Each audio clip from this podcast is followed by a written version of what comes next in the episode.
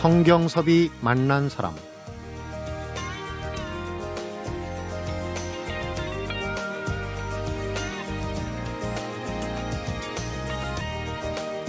세상 풍경이 이 가을처럼 다채로운 색을 내는 계절도 아마 없을 것 같습니다. 며칠 전에 문화재청에서 사진 찍기 좋은 가을 풍경 문화재 삼십 선을 발표했던데요. 이 가을이 다 하기 전에 단 한두 군데만이라도 눈을 카메라 삼아서 가슴에 사진으로 남겨보면 어떨까 싶습니다. 성경섭이 만난 사람, 오늘부터 주말 코너가 새롭게 단장됐습니다. 임진모 대중음악평론가가 꾸며드리는 가수를 말하다. 또 이화정 씨네 이십일 기자와 함께하는 문화를 말하다. 옛 풍경과 요즘 풍경이 어우러지는 문화야 놀자. 올드 앤 뉴로 만나봅니다.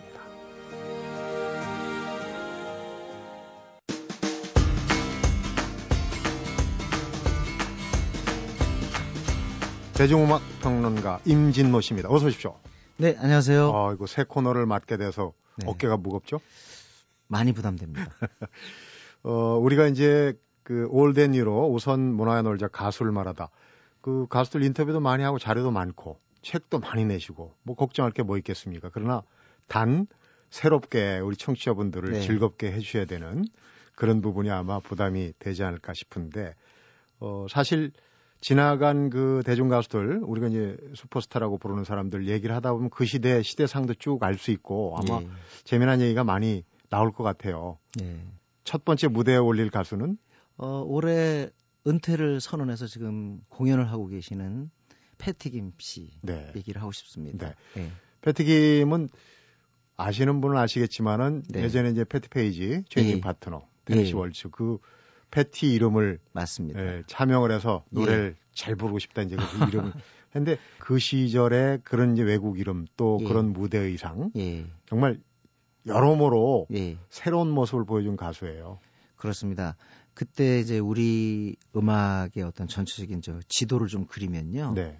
그때는 이제 압도적으로 그 트로트 음악이 지배하고 있던 시절이었고 그 음악이 전부였죠. 오십 년대 말 육십 년대 초반까지는. 네. 근데 이제 그때 이제 미 군정이 들어온 이후에 미 군정이 들어왔다는 얘기는 사실은 미국 음악도 들어왔다는 얘기거든요. 문화가 같이 들어오죠. 예, 예. 그래서 이제 미국 음악이 우리나라에 들어오는데 어, 패티김은 바로 그런 미국 음악을 갖다가 가장 대중 가요, 가요화해서 우리한테 들려준 인물이다. 이렇게 어, 볼 수 있죠. 네. 그러니까 그때 당시 우리가 이렇게 성장을 하고 있었기 때문에 패티김의 음악은 한마디로 서구 문화에 대한 동경이나 선망 그런 쪽과 관련이 있을 거예요. 그러니까 음. 패티김 음악을 들어야 이제 어딘가 모르게 이제 상류층 같은 느낌. 음. 네. 트로트 음악은 조금 달랐죠.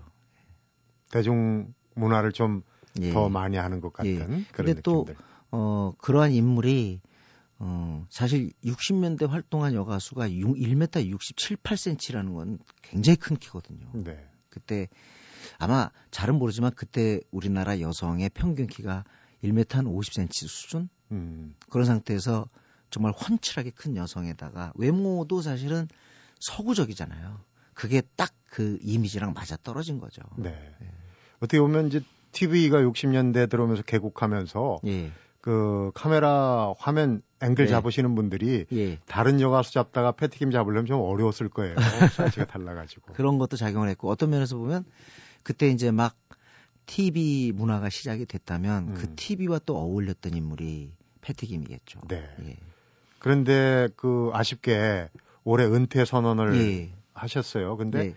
그 패티김의 그 서구적인 외모 말고도 지금까지 예. 그 롱런이라고 그러죠. 계속 예. 인기를 끌 수 있었던 거는 어떤 비결이 있을까요? 노래라고 봐요. 노래 가창력. 예, 가창력인데 이 패티김의 노래를 갖다 이렇게 들어보면요. 이미자 노래도 그렇지만 그 분명하고 뭐냐면 그렇게 기교가 많지 않아요. 음. 기교가 거의 없어요. 포장하지 않죠, 자기 소리를. 뭐 꺾거나 또는 뭐 감정을 갖다 너무 많이 이입해가지고 뭐, 뭐 띄워서 이렇게 부른다거나 그런 게 아니라 그냥 있는 그대로 자기 목소리 믿고 이렇게 노래하는 그런 스타일이죠. 네. 어, 인터뷰에서 그런 얘기 하시더라고요. 내 음악의 어, 키워드는 바로 순수다. 그러니까 가공하지 않고 음. 기교 없이. 그러니까 무가공 무기교 그게 바로 질리지 않았다. 음. 사람들이. 사실은 이렇게 막 우리가 감정을 넣어서 막 부르면 그때는 참 좋아요.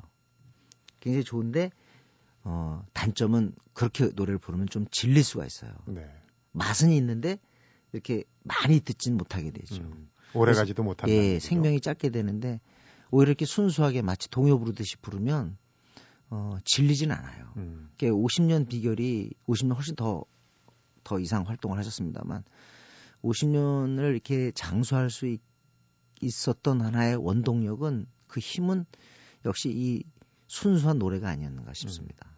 그리고 이제 패티김 하면은 대형 무대, 네네. 리사이틀 이런 게 이제 예. 원조 아니겠습니까? 그래서 맞아요. 예. 세종문화회관 그 어, 또 제일 먼저 섰죠. 저, 제일 먼저 예. 미국 카네기 홀도 무대도 예, 서고. 그리고 어, 그 리사이틀이란 말을 처음 그 붙인 그런 가수도 패티김이었다고 합니다. 네. 예. 그러니까 뭐 최초의 영예가 굉장히 많죠. 음. 어떤 면에서 미국 활동도 그렇고. 최초의 한류 가수라고 해도 뭐 크게 이의를 제기할 수 없고요. 음. 그러니까 어, 그런 어떤 미국 쪽의 세련된 음악, 트로트와는 다른 그런 음악을 했기 때문에 스포트라이트를 많이 받을 수 있었다. 우리 그 대중가요의 작곡자면 뭐 여러분이 계시면 양대산맥하면 역시 박춘석 씨하고 네. 또 기록윤 씨인데 네. 두 분의 네. 조금 다른 그 스타일의 노래를 네. 이 패티김이 이 말하자면 그 네. 가교 역할 만나는 예. 지점에서 맛깔스럽게 잘 불렀다. 그렇습니다. 근데 박춘석 선생님은 우리가 이제 남진 또는 이미자, 특히 이미자를 통해 가지고 트로트를 많이 작곡한 분으로 알고 계시지만 네. 사실은 이 베이스는 기본은 조금은 클래식한 음악이었어요. 네. 근데 그게 패티김하고 만나면서 폭발한 거죠. 음. 그래서 그런 얘기를 하셨답니다. 사실은 내가 트로트 작곡 하나, 작곡자로 많이 알려져 있지만 실제로 내 음악적인 스타일은 이런 거다. 음. 그래서 참 좋은 곡들을 많이 그 만들어 주셨고 네. 그걸 다 잘 소화한 거죠.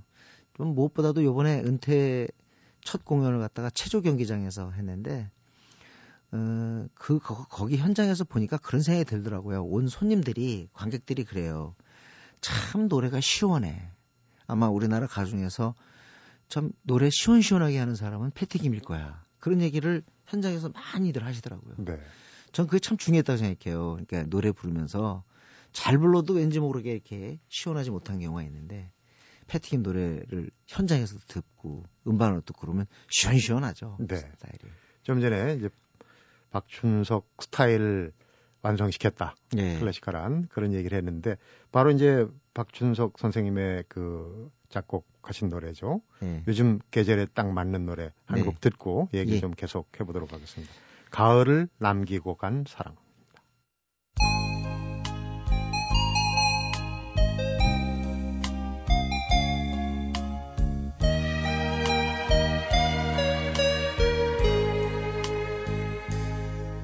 가을을 남기고 떠난 사랑.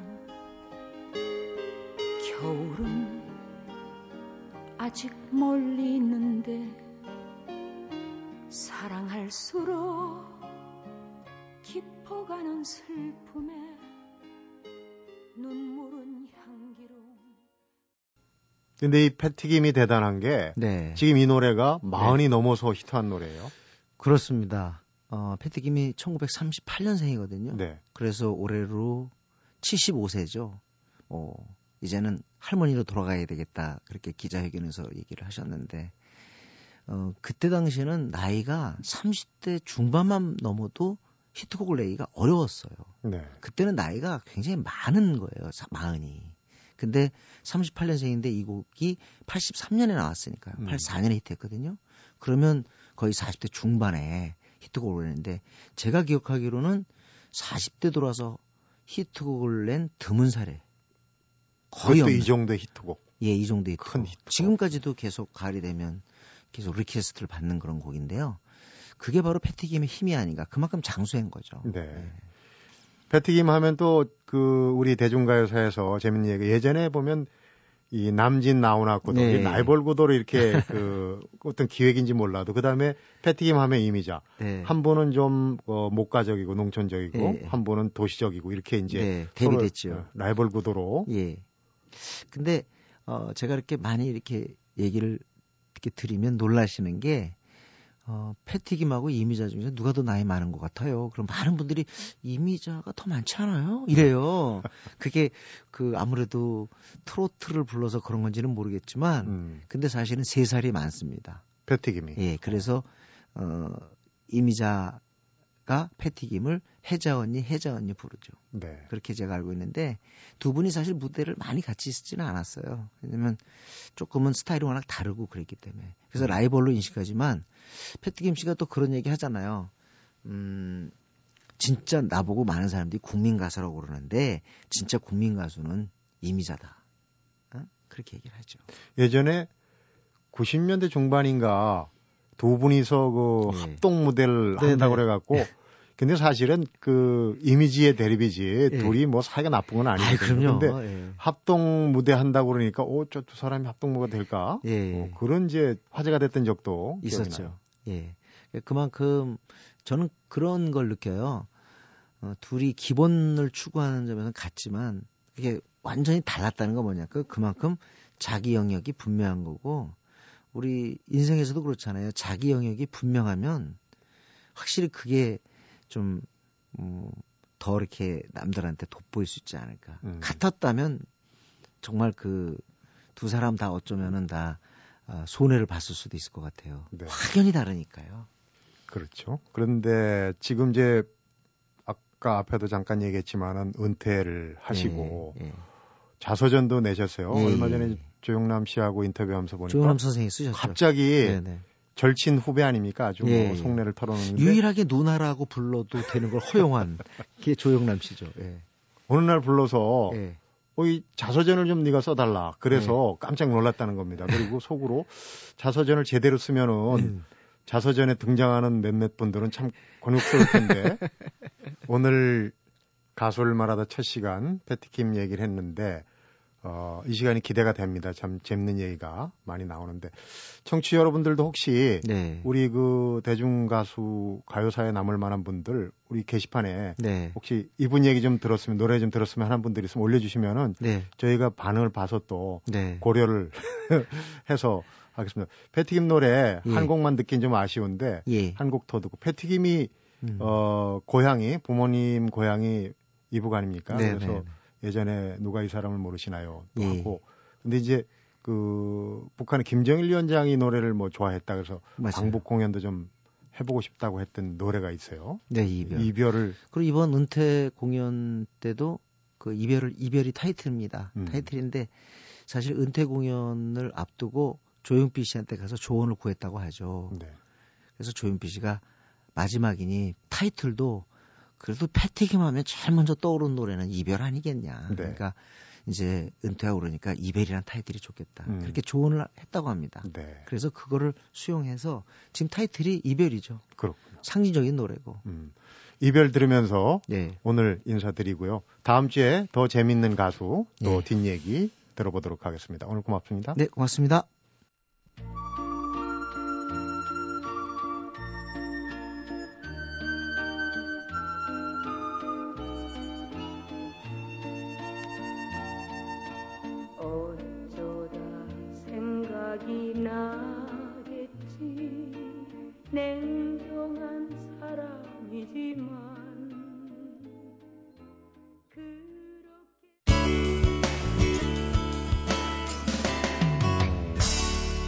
성경섭이 만난 사람.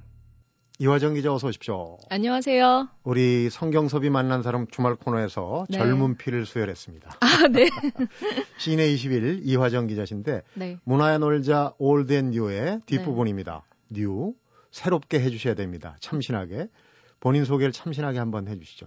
네, 씨네 이십일의 이화정 기자고요. 아, 뉴라고 하니까 굉장히 오랜만에 듣는 그 소식에 아, 정... 그래요? 네. 오. 이미 올드라는 얘기를 조금 많이 듣긴 하지만 그래도 네, 참신하게 발랄하게 절대 아닙니다. 네.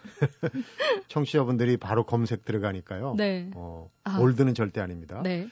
오늘 첫 번째 시간인데 네. 어, 주전공이 영화시고 다른 분야도 하겠지만 네. 영화니까 요즘 광해 얘기 빼놓고 넘어가기 힘들어요. 그렇죠. 예. 천만 관객이 음, 네. 두 달 만에 도둑들 이후에 두 달 만에 이제 네. 한국 영화가 정말 전성기 아닌가 하는데 또 걱정하는 부분도 있긴 있어요. 네. 근데 우선 이제 성공률 한번 네. 어, 풀어보도록 하겠습니다. 이게 방학도 네. 아니고 영화 특수기, 뭐 추석, 설 이런 것도 아닌데 네. 이렇게 천만을 네. 우리가 보긴 쉽게라고는 쉽게 아니겠지만은 요인이 뭘까요? 좀 대선 전국 이런 얘기도 나오던데 맞물렸다고? 예, 사실은 이제 그 해석 원래 천만이 되면은 해석이 중요하잖아요. 그렇죠. 그러니까는, 예, 뭐 이렇게 되고 나서 이제 이런 것들이 성공 요인이다라는 얘기들이 분석에 들어가는데 음. 대부분 이제 만드신 분들은 항상 하시는 말씀이 그런 의도는 전혀 없었다예요. 그러니까 이제 관객들의 손으로 이미 넘어갔기 때문에 거기서 이제 해석이 나온 거고 음. 그걸 겸허히 받아들이겠다. 약간 이런 어, 해석으로 받아들여진 결과론적인 해석이다. 그렇죠. 이렇게 네. 얘기하는 거예요. 근데 말씀하신 대로 아무래도 이 현 정국을 바라보는 그 시점 이것들이 좀 이제 관객들의 마음을 움직이지 않았을까 하는 거는 진짜 이건 뭐 부인할 수 없는 사실인 것 같아요. 그 영화의 어떤 부분이 그런 해석이 나오는 광해? 일단 그 광해 같은 경우 멋 모르고 왕이 됐잖아요. 어, 그리고 천민 출신이고. 음. 그런데 그 사람의 시각으로 나라를 바라보니까 굉장히 이제 서, 이 백성을 위한 정치를 하게 된다는 거죠. 그러니까 이거는 지금까지 어떤 우리가 이제 그렇게 뭔가 대통령이나 이 대선 주자들에게서도 좀 보지 못했던 어쩌면 좀 바라는 그런 모습들을 영화 속 광해가 네. 가짜 왕, 대리 왕이 실천을 하고 있다 이런 생각 때문에 그렇죠. 거고요. 그러면서 이제 이제 아무래도 대선 전국이잖아요. 그래서 그 각자 이제 자신이 좀 지지하는 후보들한테 이 광해의 모습을 대입시키는 그런 또 움직임이 있습니다. 음. 예. 그래서 어 사실 이제 그 제일 많이 좀 크게 나오는 얘기가 광해군의 그래서 그 고 노무현 대통령을 떠올렸다 이런 얘기가 많이 나오고 있거든요. 네. 그래서 아무래도 이제 이제 좀 뜻을 펼치지 못한 노무현 대통령의 모습이 좀 떠오른다 이런 얘기를 하고 있고요. 어, 실제로 이 그 광해를 집필한 황조윤 작가가 어, 하서는 노무현 대통령에 대한 오마주다 이런 얘기를 하기도 했어요. 네. 예. 그래서 영화의 정치적인 의미를 담으려는 어떤 그런 의도는 없었지만 그 한 에피소드에서 좀 노무현 대통령을 떠올리는 그런 음. 것들을 썼다. 그게 어떤 건 어떤 장면이었냐면요. 그 극중에 그 신료들한테 중전 패 신료들이 중전을 폐비하라는 그런 음, 요구를 하, 예, 네. 하거든요. 그러니까 이 하선이 제가 또 이병헌 씨 연기를 흉내내야 되나요? 조강지처를 버리란 말이요? 차라리 나를 폐위하시오. 이런 얘기를 해요. 예전에 고 예. 노무현 대통령이 선거 전국 때 그 네. 얘기했어요. 예, 그렇죠. 그래서 이거는 이제 인간 노무현에 대한 일종의 이제 작가로서 창작자로서의 오마주다 음. 이런 얘기를 하기도 했습니다. 그래서 네. 아마 이제 그 각자 좀 약간 바라보는 모습이 다를 거예요. 다들 이제 관객들 천만 관객들도 다른 시선으로 다양한 이제 해석이 가능한. 음, 그렇군요. 그 여러 가지 뭐 결과론적인 얘기가 네. 있지만은 네. 한 가지 명확한 거는 주연 배우의 힘 아니겠습니까? 네. 어젠가 그제 뭐 어느 연예 비평 기사를 보니까 칠십 년 개띠 영화 배우들이 네. 충무로를 휩쓸고 있다 그러는데 지금 이병헌도 그렇고 또 황정민, 네. 정재영, 네. 유승용 많은 그 배우들은 이제 남자 배우만 네. 거명을 해서 죄송합니다만 다른 이름들이 안 나왔기 때문에 이병헌의 그 일 인 이 역 네. 광대에서 왕의 대역을 한 그런 거하고 네. 왕의 역할 그 매력이 아무래도 천만의 큰 힘이 되지 않았을까 싶어요. 저는 정말 그렇게 확신하고 있어요. 이 영화를 처음 보는 순간부터 그 아 이건 이병헌의 영화구나 이런 생각이 들었거든요. 이 일 인 이 역이란 말을 하잖아요. 네. 그러니까 일 인 이 역이 굉장히 힘들지 않았겠느냐 내지는 일 인 이 역에 어떻게 도전을 해, 했냐 뭐 이런 질문들을 많이 이병헌 씨한테 하시는데 음. 사실 연기를 보다 보면 이거는 한 명이 두 역할을 해서는 답이 안 나오는 역할이에요. 네. 그러니까 예를 들면 음, 광해라는 사람이 있어야 되는 거고 그리고 광해를 흉내내는 사람이 있어야 되는 거고 그리고 또 이제 광해가 되고자 변화가는 모습이 있어야 되는 거니까 음. 뭐 세 가지, 네 가지 어떤 복잡한 연기를 해야 되는 거죠. 그걸 이제 컨트롤한다는 거는 어, 이병헌 씨가 배우 생활한 지 이십 년 차가 됐어요. 네. 네. 아마 그 노하우가 있었기 때문에 이런 다양한 모습을 한 역할 안에서 보여주지 않았을까. 그리고 이제 처음에 굉장히 코믹하게 좀 많은 이제 얘기들이 시작이 되잖아요. 네. 근데 코믹한 거부터 나중에 이제 그 감동을 끌어내는 시점까지 굉장히 다양한 장르를 오간다는 것도 이병헌 씨가 이십 년 연기사에서 했던 그런 모습들을 좀 종합적으로 이번에 작정하고 끌어낸 게 아니냐 이런 생각이 들더라고요. 그래서 네.